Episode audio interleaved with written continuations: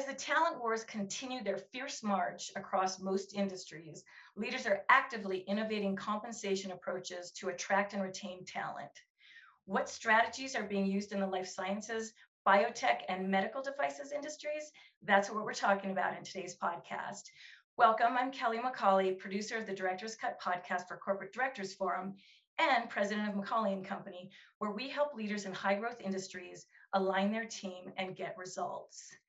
Today, our esteemed guest is Mike Esser, Managing Director with Pearl Meyer and highly regarded expert on compensation. Mr. Esser is going to weigh in on what's trending in life sciences, biotech, and the medical devices world. Welcome, Mike. Thank you so much for being our guest today. Thank you for having me, Kelly. Appreciate it. So Mike brings more than 25 years experience as an advisor to boards and senior management in executive and board compensation, compensation strategy, annual and long-term incentive, and equity plan design. Uh, Mike, you shared with me that executive compensation in life sciences, biotech, and medical devices is often considered as outliers, meaning perceptions are that pay is higher that equity can be off the charts. I have some neighbors that that happened with, and the competition for top talent is tougher. So, from your perspective, let's address these myths, realities, and the in between. In between.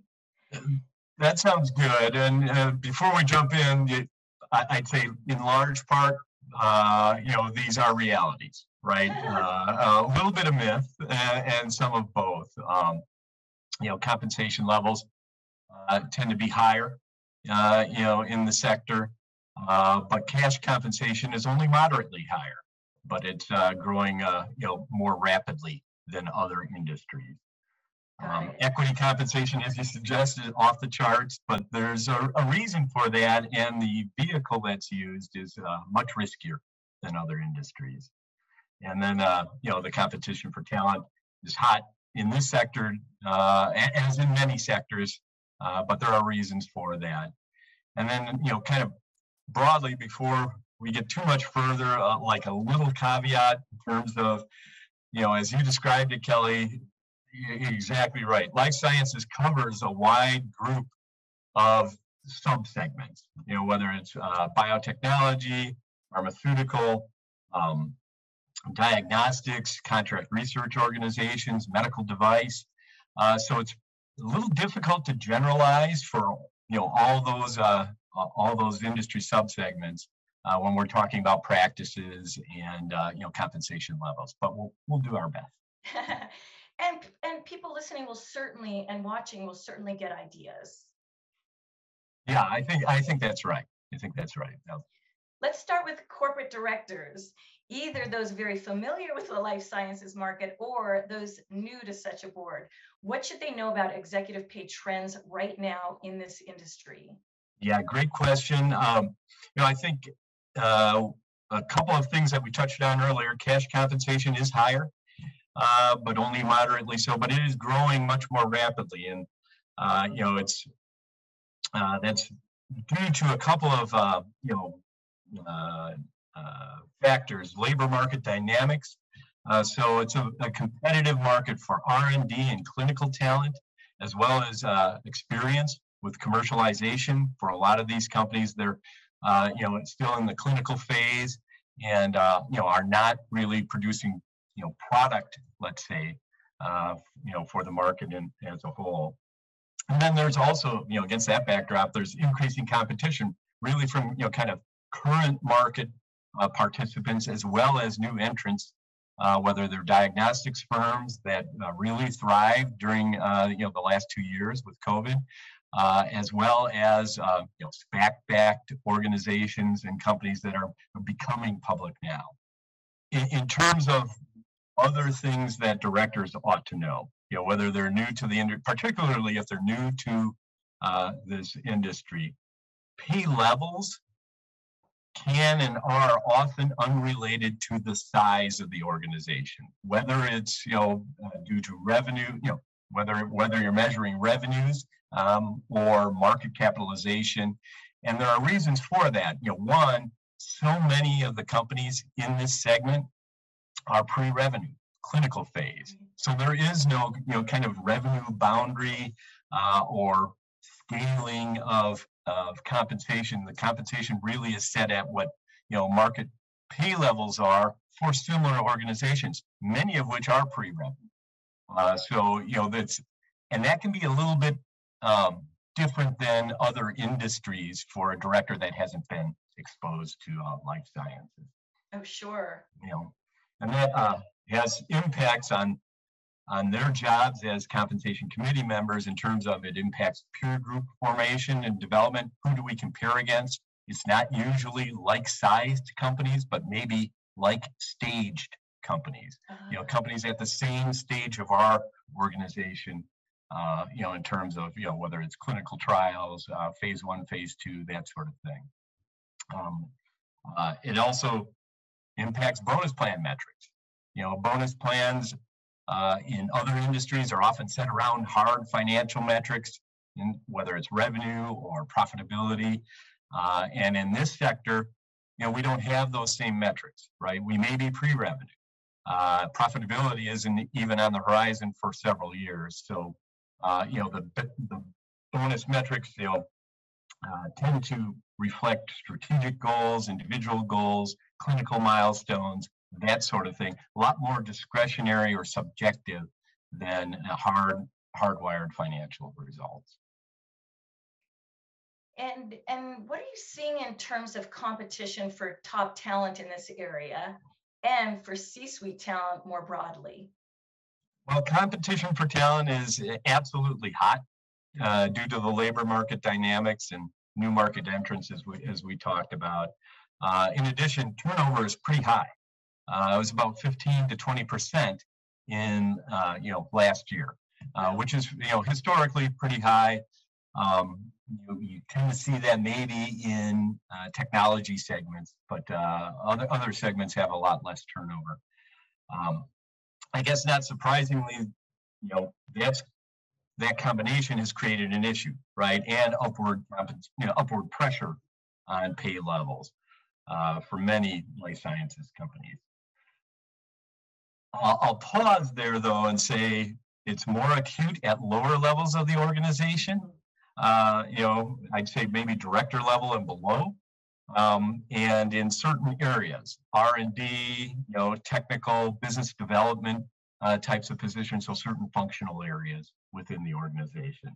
It's somewhat less of an issue at the senior executive level, except for you know pockets around you know commercial or uh, chief medical officer, chief clinical officer, chief commercialization officer. That uh, you know those types of positions are very hot. I think uh, what we do see uh, and what we're starting to see more of, not so much in 2020, but in 2021 and going forward, is you know some retention grants on a broad basis and, and by that I mean, you know, uh, additional equity grants, you know, kind of over and above what they annually receive. Um, you know, to you know particular areas within the organization that are uh, facing increased competition in this environment. And is this usually designed with the the, the board and you know a compensation consultant like you hr how does that typically work yeah, it's usually a, um, I, I would say a collective, a, collective design uh, um, uh, or a collective effort, I should say. Oftentimes it's driven by board or management. Management, you know, coming to the board and saying, "Hey, we've got to do something because we're we're facing a lot of uh, competition. We can't hire for the positions that that we need to. And by the way, when we bring in somebody you know, at, at, at a particular level, say a new executive, uh, you know, they're at, they're much much more highly paid than some of our existing executives in more senior roles. Wow. Right. So, you know, it requires kind of a reset and, you know, maybe prompted by management, but then, uh, you know, the com- compensation committee deals with it. The consultants uh, also, you know, assist the company and the committee in, uh, you know, uh, carving a path forward uh, for the organization. Are there any last tips you'd like to give to our audience about compensation, attracting and retaining talent? Well, I think you, you asked about uh, similarities and differences in equity, and I think, uh, uh, you know, I think the audience would probably, you know, uh, like to hear a little bit about that. And, you know, as we mentioned at the top, uh, it is quite different, and the levels are quite hi- quite a bit higher. Whether whether you look at them from a dollar value perspective or a number of shares, equity grants in this sector much higher than other sectors, and it's important for directors to know this too, especially if they're not, uh, you know, typically involved or if they're new to the segment uh, in terms of, um, you know, being on the compensation committee. Um, equity participation as well is deeper within these organizations than other companies. Maybe a, a lot like software companies are, where they drive equity down, uh, you know, to much lower levels. Um, but and there's a reason for that. It represents non-cash compensation. So, you know, for pre-revenue companies or cash, you know, the very focused on, you know, cash burn, it is a way to keep competitive on a compensation uh, level uh, without having to spend cash. You know, you're spending equity or, uh, you know, equity is the form that it's granted in. Uh, doesn't weigh on cash. As a result, uh, well, the principal vehicle that is used is also different. This uh, life sciences segment you know, largely uses stock options. And uh, you know the rest of the market and, uh, and others other industries and segments have moved away from stock options over the past 15 years uh, and migrated toward you know kind, kind of a combination of restricted stock and performance contingent shares. There isn't a lot of performance contingencies in this segment some of the reasons we talked about earlier. There are no financial metrics, you know, to hang your hat on with respect to, you know, how are we going to perform, you know, two or three years from now. Also, that time horizon is pretty pretty long. So the the I, I guess the common cur- currency in equity is stock options. And those tend to be much riskier, especially in this segment where it's a pre-revenue company. Um, so there are, um, you know, many cases that option value, that kind of promise uh, of the company's value uh, over time may never materialize. Or if it does, it's often, you know, kind of feast or famine, goes up and down, uh, you know, very, uh, very quickly and very significantly in terms of, um, you know, kind of volatility in stock price uh, going forward.